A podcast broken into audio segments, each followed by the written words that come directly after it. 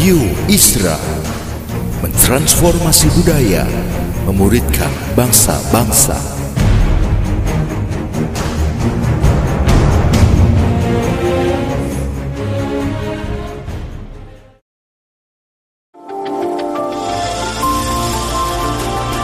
Voice of Pradaim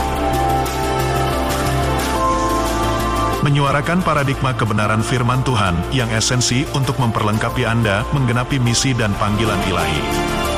Selamat mendengarkan.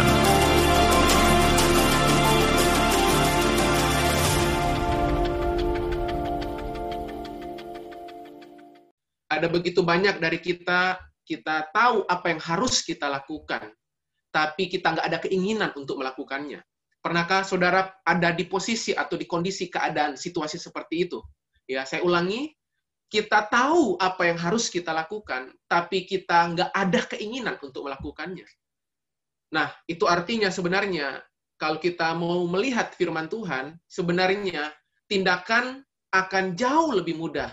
Tindakan kita akan jauh lebih mudah untuk kita lakukan kalau hadir atau munculnya keinginan yang kuat. Makanya pagi hari ini mari bangun keinginan yang kuat di dalam hati Anda, di dalam batin Anda.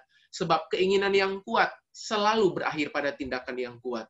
Mari miliki keinginan yang kuat untuk kita meresponi firman, untuk kita bukan cuma meresponi firman, tapi kita juga rindu melakukan. Supaya kita nggak cuma tahu apa yang harus kita lakukan, tapi kita juga punya keinginan untuk melakukannya. Nah, pagi hari ini, saudaraku, Bapak Ibu yang dikasih Tuhan, saya mau berbagi satu topik, satu pelajaran yang saya udah siapkan mungkin bisa ditayangkan. Oke, di pagi hari ini ya saya mau berbagi satu topik, satu pelajaran yang saya beri judul krisis dan perubahan. Oke. Jadi sekali lagi pagi hari ini saya mau berbagi satu pelajaran, satu topik tentang krisis dan perubahan. Ya, menurut tentunya bukan menurut perspektif dunia, bukan menurut perspektif situasi, bukan menurut perspektif orang lain, tapi tentunya bagaimana cara pandang Tuhan melihat krisis dan perubahan. Dan saya berdoa, cara pandang yang sama akan menjadi cara pandang kita di hari-hari ini dan hari-hari ke depan. Nah, dua kata ini menjadi dua kata yang berarti yang sangat penting dalam kehidupan kita. Krisis dan perubahan, ya. Bahkan sering kali, sering kali ya, krisis dan perubahan ini jalan bersamaan, ya. Bahkan sering kali krisis dan perubahan ini datang secara bersamaan dalam kehidupan kita. Dan ini yang sementara kita hadapi, kita alami di waktu-waktu belakangan ini dengan COVID-19, dengan perubahan-perubahan yang terjadi. Nah, mari Bapak Ibu siapkan catatan Anda, siapkan alat tulis saudara, dan saya berdoa firman ini boleh terdelivery dengan baik, dan mari kita sama-sama melihat ya dua kata ini yang penting dan saya yakin ya, perubahan atau krisis bukan hanya menguji siapa kita. Saya ulang di menit-menit awal ini, krisis dan perubahan bukan hanya menguji siapa kita, tetapi di saat yang sama krisis dan perubahan juga menegaskan akan menjadi siapa kita. Ya, akan menjadi seperti apakah kita. Jadi krisis dan perubahan tidak hanya atau bukan hanya menguji siapa kita sesungguhnya, tetapi di saat yang sama juga menegaskan kita akan menjadi seperti apa lewat krisis dan perubahan. Bahkan tidak jarang, tidak jarang kita akan sering kali melihat bahwa kedewasaan seseorang diukur lewat respon orang tersebut terhadap krisis dan perubahan. Kalau mau lihat kedewasaan seseorang, gampang lihatlah bagaimana seseorang itu dilanda krisis. Ya, mau lihat kedewasaan seseorang gampang. Cermati orang tersebut bagaimana dia bersikap terhadap sebuah perubahan. Nah, itu sebabnya pagi hari ini kita akan sama-sama melihat bagaimana perspektif Tuhan, ya. Saya berdoa pagi hari ini kita akan punya satu frame ya dengan Tuhan melihat krisis dan perubahan dalam kehidupan kita. Oke, okay? saya lanjut ya. Uh, bisa next mungkin ya PowerPoint. Pengkhotbah pasal yang ketiga ayat yang pertama. Pengkhotbah pasal yang ketiga ayat yang pertama. Oke, saya akan bacakan buat saudara. Untuk segala sesuatu ada musimnya.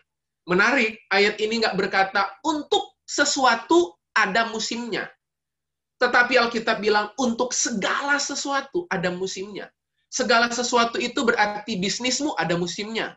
Berarti pernikahanmu ada musimnya. Keluargamu ada musimnya. Eh, mendidik anak ada musimnya. Kedewasaan ada musimnya. Bahkan Alkitab bilang pertumbuhan rohani ada musimnya. Keuangan ada musimnya. Apa hubungan-hubungan yang Anda bangun ada musimnya. Pemuritan, pembapaan ada musimnya. Jadi segala sesuatu Tuhan bilang, perspektif Tuhan itu ada musimnya untuk di bawah langit ada waktunya. Nah, menarik.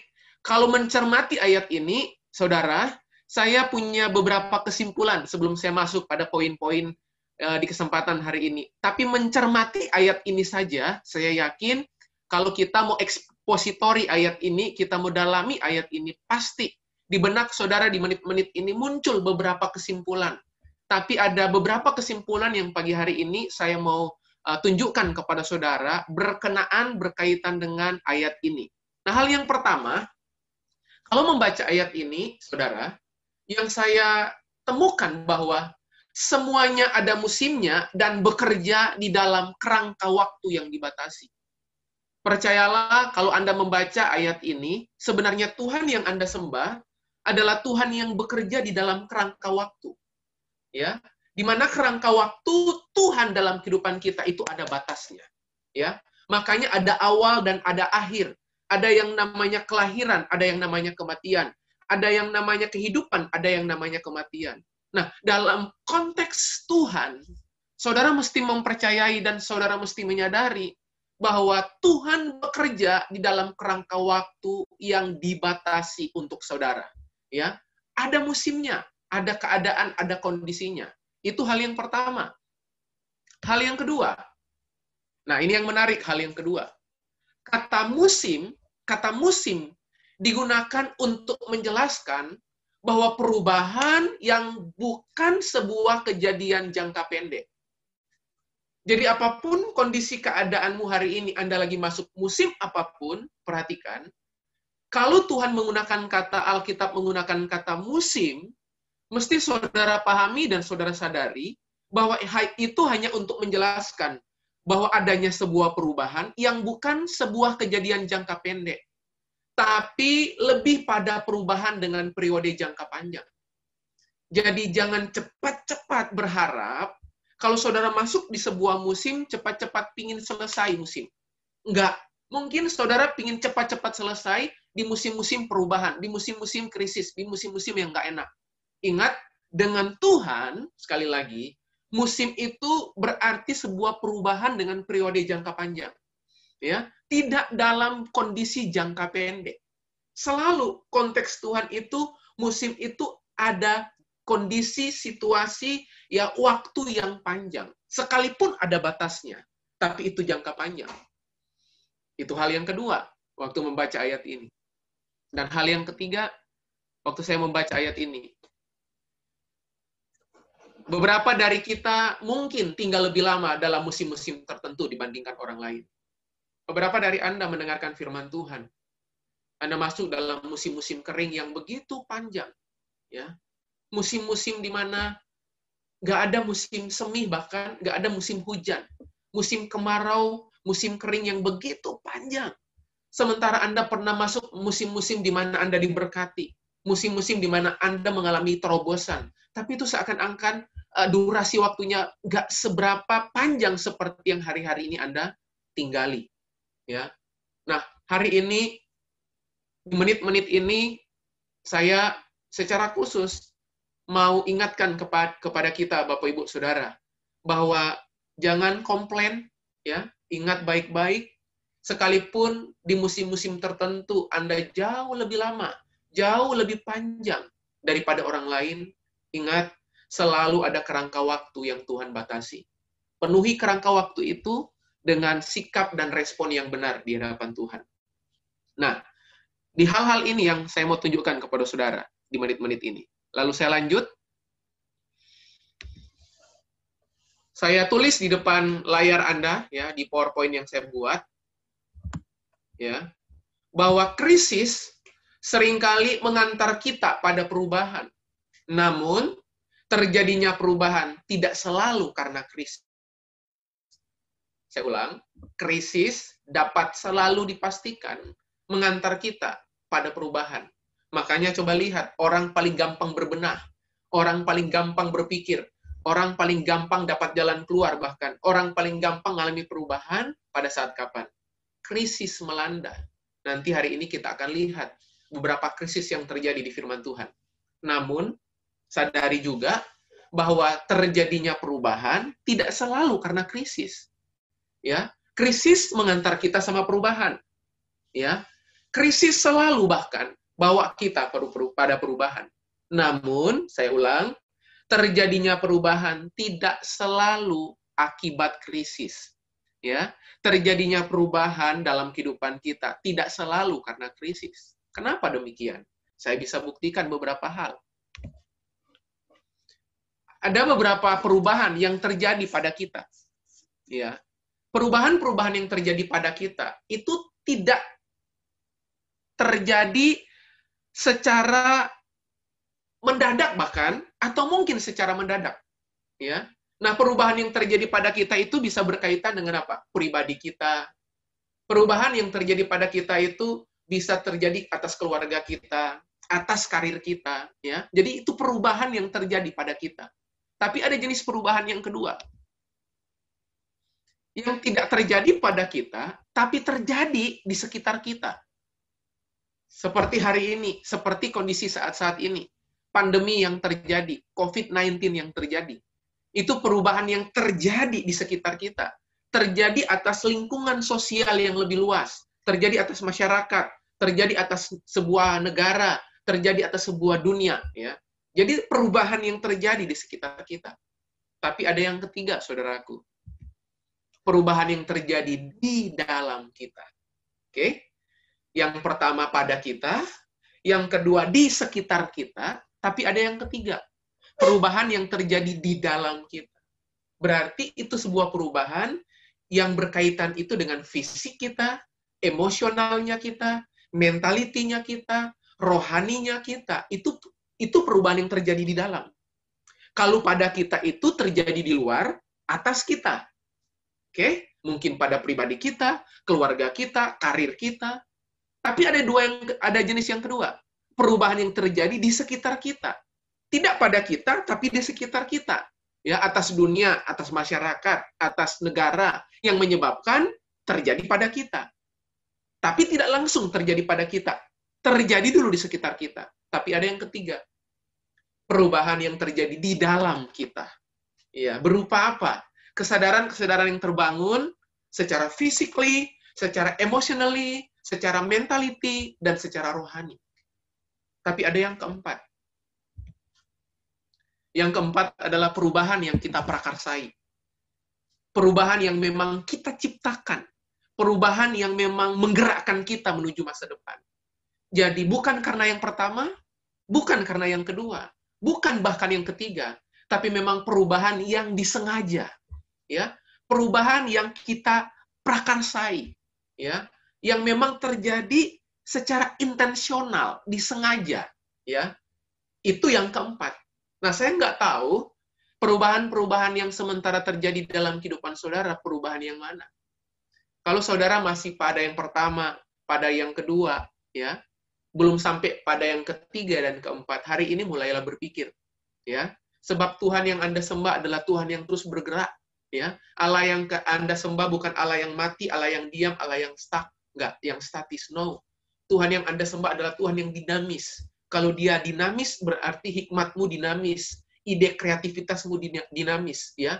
Hal-hal apa pun yang Tuhan percayakan dalam kehidupan Anda adalah hal-hal yang dinamis. Makanya yang keempat, itu perubahan yang memang kita prakarsai. Nah, sampai di bagian ini, saya berdoa di dua slide pertama atau tiga slide pertama ini, ya, sudah membangun sebuah kerangka berpikir, saudara, bahwa krisis dan perubahan itu sering kali kita nggak bisa hindari.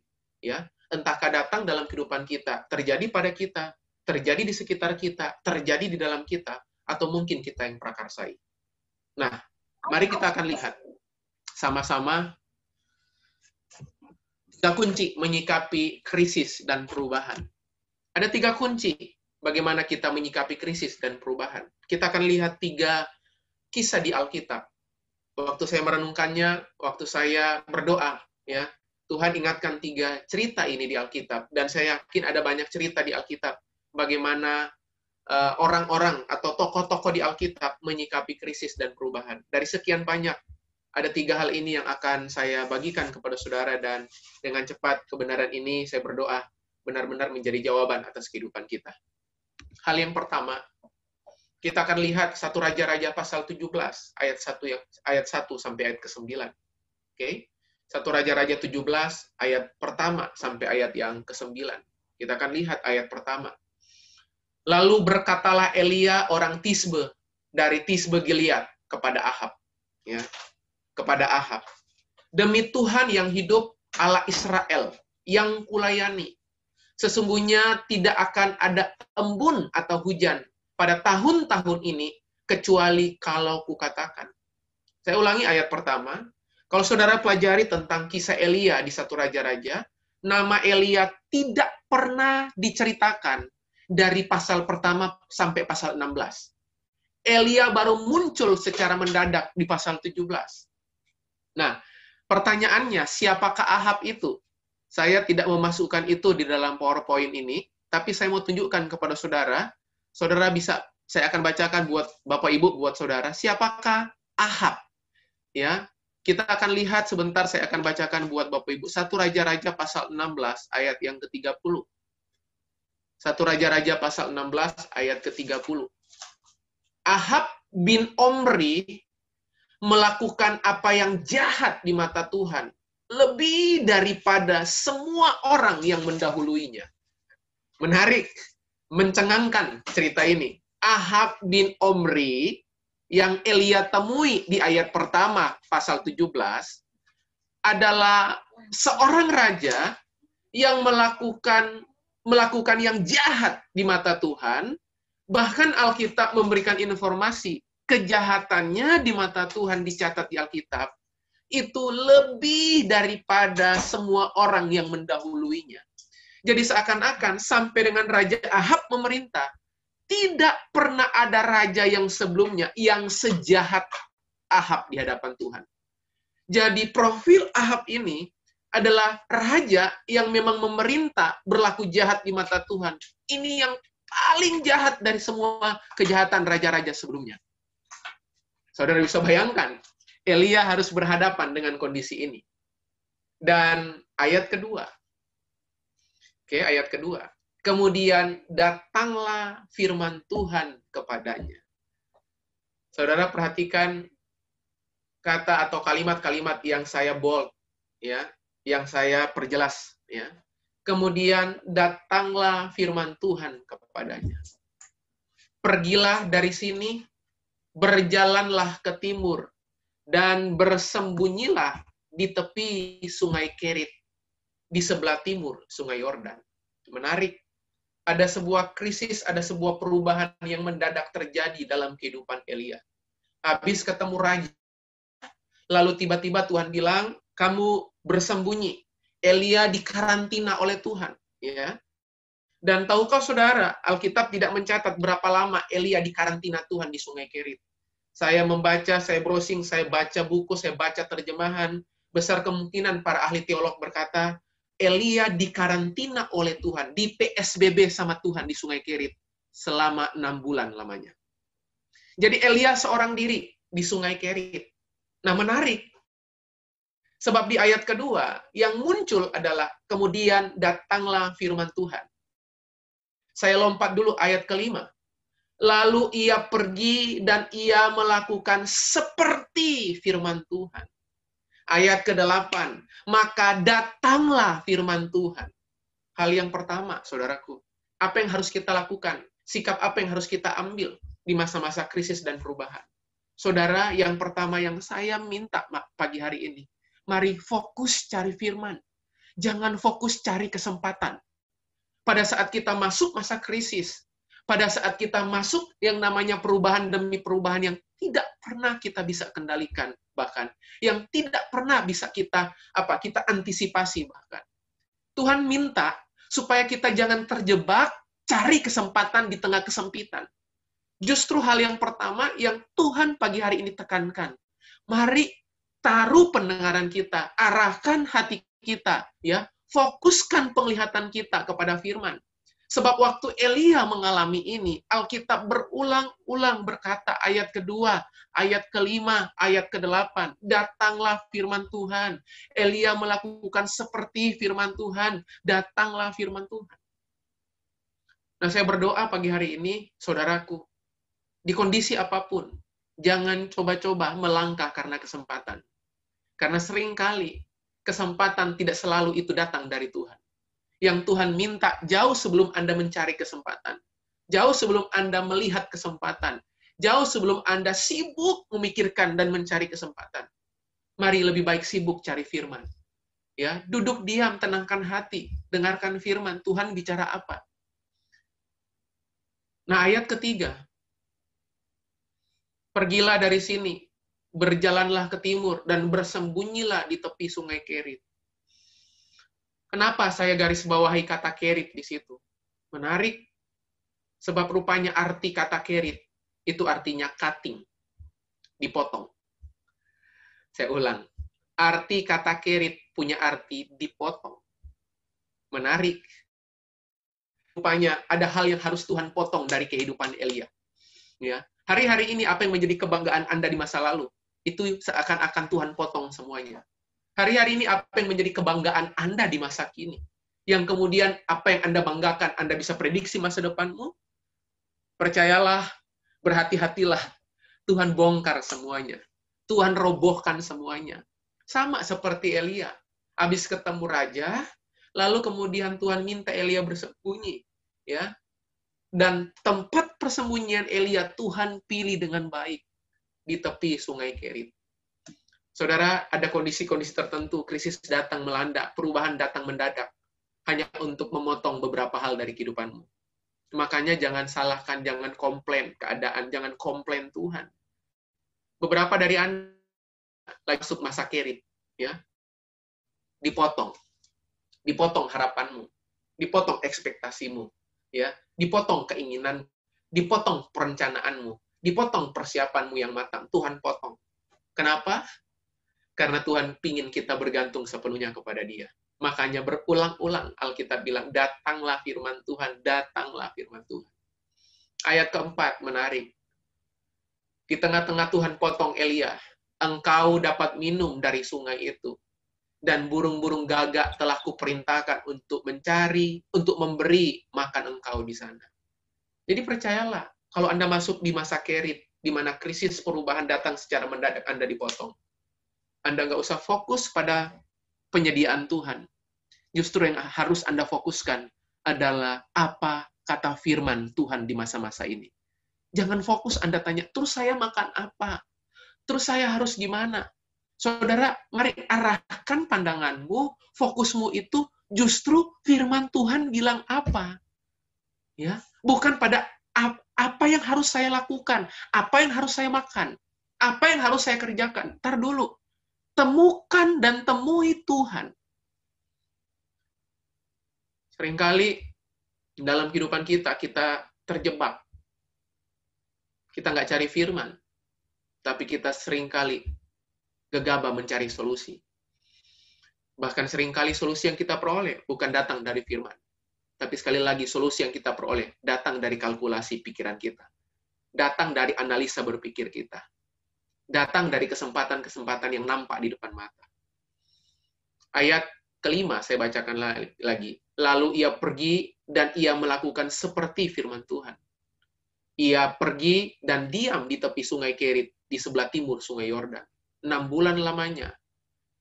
Tuhan bilang di sungai Kerit. Dipotong sama Tuhan. Cutting. Ayat ke-6 pada waktu pagi dan petang, burung-burung gagak membawa roti dan daging kepadanya, dan ia minum dari sungai itu. Semuanya tersedia. Perhatikan, dengar baik-baik. Di awal tadi saya, saya udah katakan bahwa musim itu ada dalam kerangka waktu yang dibatasi. Perhatikan, saat Elia menikmati semua hal, menikmati semua penyediaan Tuhan, menikmati makan minum, bahkan lewat burung gagak, Tuhan bisa pakai segala keadaan. Tuhan bisa pakai semua orang untuk memberkati kehidupanmu. untuk membawa roti dan daging kepadamu. Tapi perhatikan ayat ketujuh. Tetapi sesudah beberapa waktu, enam bulan lamanya. Perhatikan baik-baik, sesudah beberapa waktu. Untuk segala sesuatu, pengkhotbah 3 ayat 1. Ada musimnya, ada waktunya, ada masanya. Tetapi sesudah beberapa waktu, sungai itu menjadi bukan kerit, tetapi kering, kerit yang kering. Sungai itu menjadi kering sebab hujan tiada turun di negeri itu. Anda bisa bayangkan, Tuhan yang perintahkan ke kerit, tapi Tuhan keringkan. Jadi dengar baik-baik pagi hari ini, tidak selalu ada jaminan kalau Tuhan udah perintahkan Anda melakukan sesuatu, berarti akan selamanya seperti itu. Enggak. Sekalipun perintah Tuhan adalah Elia ke sungai Kerit, dan di sungai itu dipelihara Tuhan. Dengar baik-baik. Kalau masa ini tiba-tiba Tuhan keringkan, berarti ada misi berikutnya yang Tuhan minta Anda dan saya lakukan. Oke, saya ulang. Nggak usah khawatir dengan masa kering. Ya, nggak usah panik dengan keadaan yang terjadi dalam kehidupan Anda. Berarti ada yang Tuhan mau matangkan. Berarti ada situasi yang Tuhan geser untuk Anda pindah pada tempat berikutnya, pada pelajaran berikutnya. Perhatikan ayat ke-8. Maka datanglah firman Tuhan lagi kepada Elia. Tuh kan? Ingat, kalau masa kering, keritmu jadi kering, yang Anda harus nantikan itu firman Tuhan. Oke? Okay? Jauh sebelum Anda menantikan solusi, yang harus Anda nantikan adalah Tuhan dan firman-Nya. Datanglah kepadaku, hai kamu yang letih lesu dan berbeban berat. Aku akan memberikan kelagaan Tuhan nggak akan janji gini, aku memberikan jalan keluar. Saat itu juga enggak. Tuhan tidak menjamin, Tuhan berikan solusi. Enggak. Tapi hal yang pertama yang Tuhan berikan adalah kelegaan. Lega itu tidak ada jaminan solusi saya selesai. Lega itu punya arti gini, saya udah percaya penuh sama Tuhan, makanya saya lega. gitu. Sekalipun solusinya belum datang, tapi saya mempercayakan diri saya, menaruh iman saya kepada Tuhan. Maka datanglah firman Tuhan kepada Elia. Mungkin Elia bisa protes. Yang nyuruh Tuhan di sungai Kerit, kenapa Tuhan keringkan? Ya mau-maunya Tuhan, saudaraku. Terserah Tuhan. Dan perhatikan misi Elia berikutnya.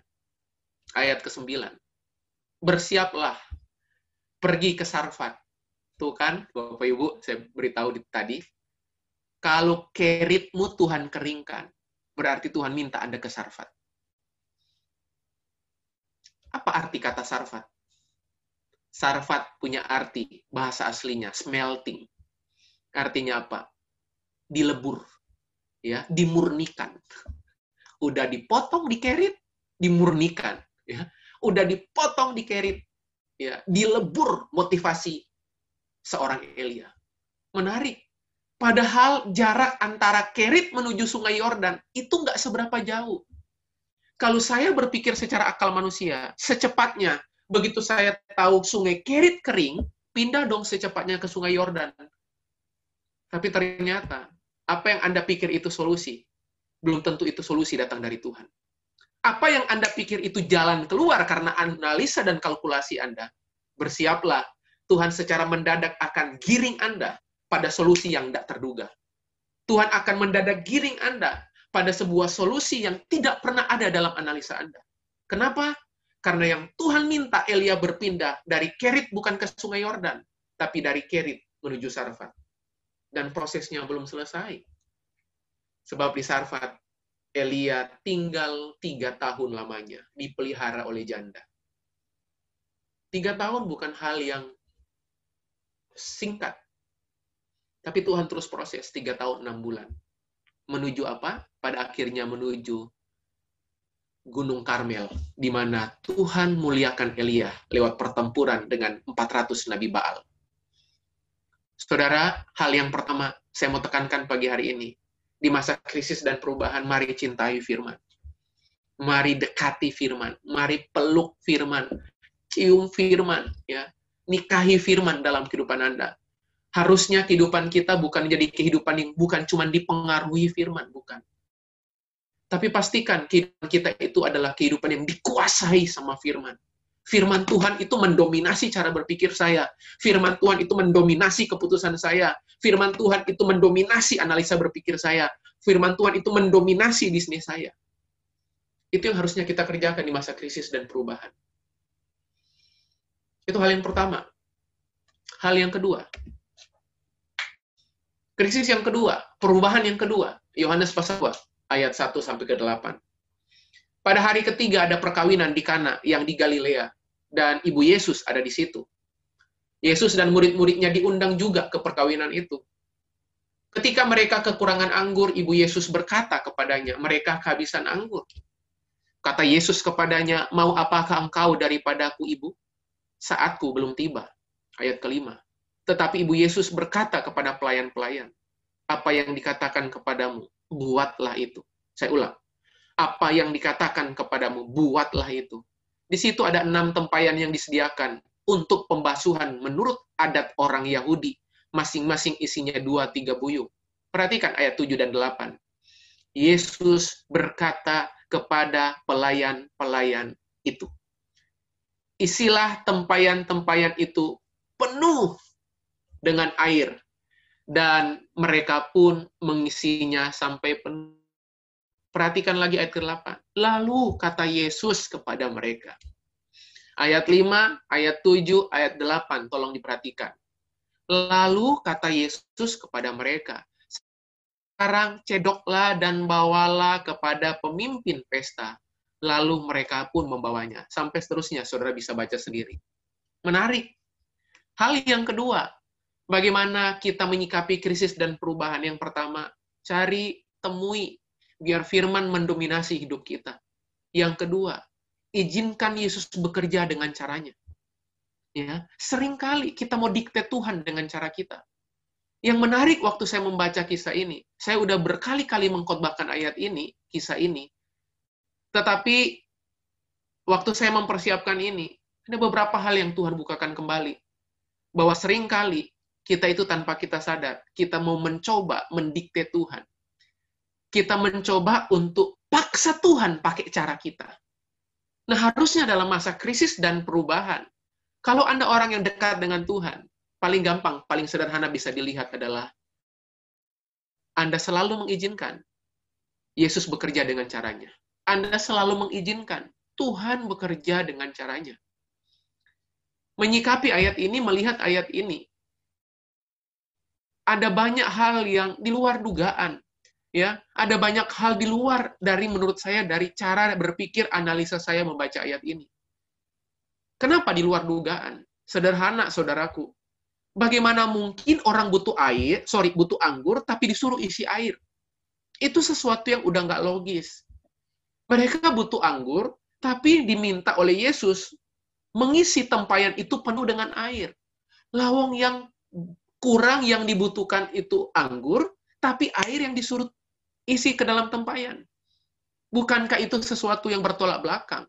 Tapi lagi-lagi, hari ini Tuhan ingatkan, mari pakai caranya Tuhan. Bukan cuma itu. Mereka belum tentu juga mengenal Yesus. Kenapa? Karena ini mujizat pertamanya Yesus di Kana.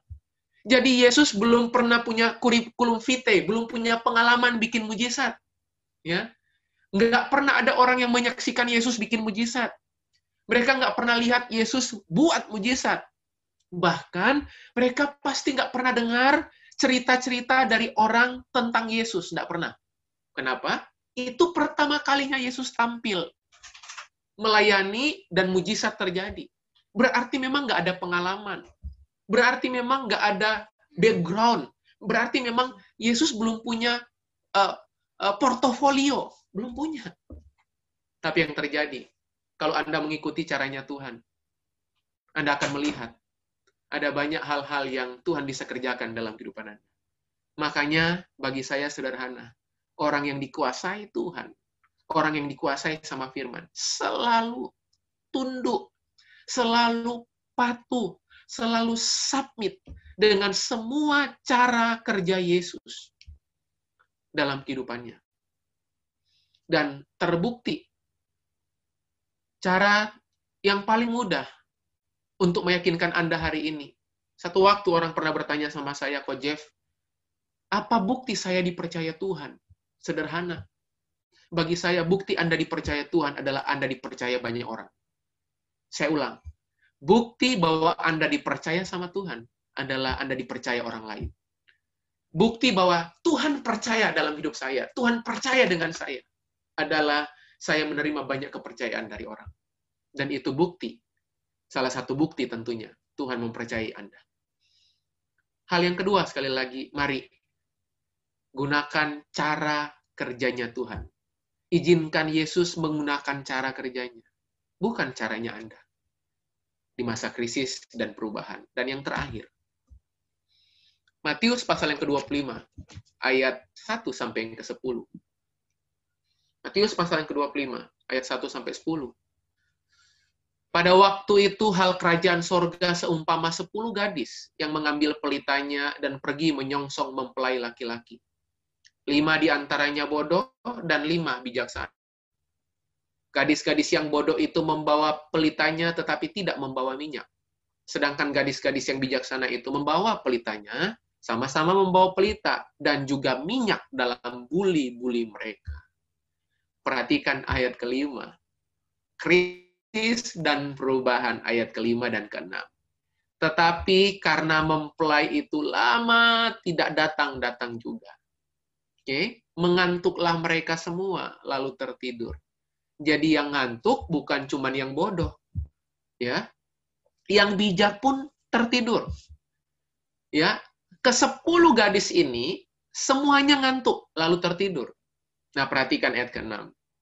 Waktu tengah malam terdengarlah suara orang berseru, mempelai datang, song-songlah dia. Sekali lagi perhatikan kata waktu tengah malam perubahan kita nggak pernah bisa duga. Krisis yang datang menyapa kehidupan Anda tidak pernah kita antisipasi, kita bayangkan sebelumnya. Tapi di sinilah kunci keberhasilan lima gadis bijaksana. Gadis-gadis itu pun ayat ketujuh, bangun semuanya. Tidur bareng-bareng, ngantuk semuanya, bangun sama-sama. Bangun juga semuanya. Lalu membereskan pelita mereka. Gadis-gadis yang bodoh berkata kepada gadis-gadis yang bijaksana, berikanlah kami sedikit dari minyakmu itu, sebab pelita kami hampir padam. Ayat ke-9. Tetapi jawab gadis-gadis yang bijaksana itu, tidak. Nanti tidak cukup untuk kami dan untuk kamu. Jadi kalau saya mau bagi, nggak cukup buat kami dan nggak cukup buat kamu. Ya, jangan salah pahami bagian ini. Ya, lebih baik kamu pergi pada penjual minyak dan beli di situ. Akan tetapi, waktu mereka sedang pergi untuk membelinya, datanglah mempelai itu, dan mereka yang telah siap sedia. Perhatikan kata itu. Saya lupa menggarisbawahi. Dan mereka yang telah siap sedia untuk bersama-sama dengan dia ke ruang perjamuan kawin. Lalu pintu ditutup. Oke, okay? ada batas waktu. Pintu ditutup. Yang terakhir, yang ketiga bagaimana menyikapi krisis dan perubahan. Yang pertama, cari firman dalam kehidupanmu, bukan cari kesempatan, bukan merenungkan kesempatan terlebih dahulu. Renungkan, kunyah firman dalam kehidupanmu. Makanya meditasi firman itu perspektif Alkitab bukan seperti agama yang lain. Saya diajari oleh papa saya. Karena latar belakang saya seorang Konghucu. Papa saya pernah ngajari saya. Saya waktu tanya sama papa saya, Pak, gimana sih meditasi itu? Papa saya ngajarin gini, Jeff, meditasi itu kosongkan pikiran. Tapi waktu saya lahir baru, ternyata firman Tuhan nggak mengajarkan meditasi itu kosongkan pikirin, pikiran. Ya, meditasi firman menurut Alkitab bukan kosongkan pikiran, bukan. Meditasi menurut firman adalah kita mengunyah firman dengan memperkatakan. Kita kunyah. Jadi kita bukan kosongkan pikiran, tapi kita kunyah firman. Ya, kita confess firman. Kita perkatakan firman. Makanya firman, jadi firman iman. Nah, yang kedua adalah sekali lagi, apa yang harus kita lakukan di masa-masa ini? Yang kedua adalah kita bekerja dengan caranya Tuhan. Kita terlibat seperti yang Tuhan mau. Dan yang terakhir, kita buat persiapan dalam kehidupan kita. Kita rencanakan persiapan. Nah, sebelum saya tutup, pastikan persiapan yang Anda buat itu mengandung tiga unsur. Persiapan itu harus proaktif. Oke? Okay? Persiapan itu bukan Anda duduk hanya diam dan rencanakan, enggak. Anda harus proaktif membuat persiapan. Dan pastikan persiapan itu harus progresif. Sifatnya bertumbuh, sifatnya itu multiply, sifatnya itu bertambah, sifatnya itu ada kemajuannya. Dan jadilah orang yang responsif. Ya, responsif terhadap perubahan, bukan reaktif terhadap perubahan. Sekali lagi, responsif terhadap perubahan, bukan reaktif. Kalau Anda reaktif terhadap perubahan, spirit pertama yang muncul adalah komplain. Tapi kalau Anda responsif terhadap perubahan, spirit yang pertama kali muncul adalah kemampuan beradaptasi. Oke? Okay? Nah, akhirnya Mari renungkan sejenak kalimat ini. Perubahan akan terjadi pada kita. Perubahan akan terjadi bersama kita. Dan perubahan akan terjadi di sekitar kita. Bahkan ingat baik-baik, perubahan akan terjadi tanpa kita. Ya, perubahan akan terjadi pada kita, bersama kita, di sekitar kita, dan tanpa kita pun perubahan akan tetap terjadi. Anda jangan berpikir perubahan menunggu support Anda, anda jangan pernah berpikir perubahan butuh kerjasama dari Anda. Enggak. Perubahan bahkan sering kali tidak butuh kerjasama dari Anda. Perubahan tidak butuh approval dari Anda. Perubahan tidak butuh tanda tangan dari Anda. Perubahan tidak butuh persetujuan dari Anda. Anda suka nggak suka, perubahan akan tetap datang, bahkan tanpa Anda. Nah, hari ini saya berdoa, kebenaran ini menolong kehidupan kita. Dan kalimat terakhir dari saya. Saya cuma menguatkan buat rekan-rekan teman-teman yang masuk masa musim-musim kerit yang kering. Ya, bahkan mungkin belum ada sarfat yang datang dalam kehidupan Anda. Ini yang saya bisa sampaikan. Ini yang saya bisa encourage teman-teman. Mazmur 30 ayat 6. Sepanjang malam ada tangisan, menjelang pagi terdengar sorak-sorai. Saya baru menambahkan slide terakhir ini satu jam sebelum uh, saya merilis PPT ini, slide, slide ini di KOC tadi. Tiba-tiba Tuhan ingatkan Mazmur 30 ayat 6. Sepanjang malam ada tangisan, menjelang pagi terdengar sorak-sorai. Dan saya tuliskan kalimat seperti ini. Jika saat ini adalah malam dalam kehidupanmu, jangan panik. Pagi sedang dalam perjalanan. Saya ulang. Jika saat ini adalah malam dalam kehidupanmu, nggak usah panik teman-teman, nggak usah panik Bapak Ibu. Karena kenapa? Pagi sedang dalam perjalanan. Saya berdoa, kebenaran ini bukan cuma menguatkan Anda, tapi kebenaran ini membangkitkan imanmu.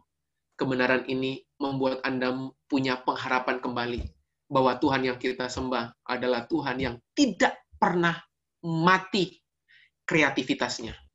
Tuhan yang Anda sembah bukan Tuhan yang kehabisan ide untuk nolong Anda. Tuhan yang Anda sembah adalah Tuhan yang dinamis, yang selalu bersedia, available, untuk menolong kehidupan Anda semua. Doa saya hari ini, mari temui firman, cari firman, dikuasai oleh firman.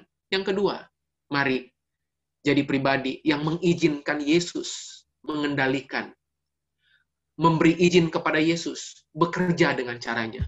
Dan yang terakhir, rencanakan persiapan yang proaktif, progresif, dan responsif. Tuhan Yesus memberkati. God bless you all.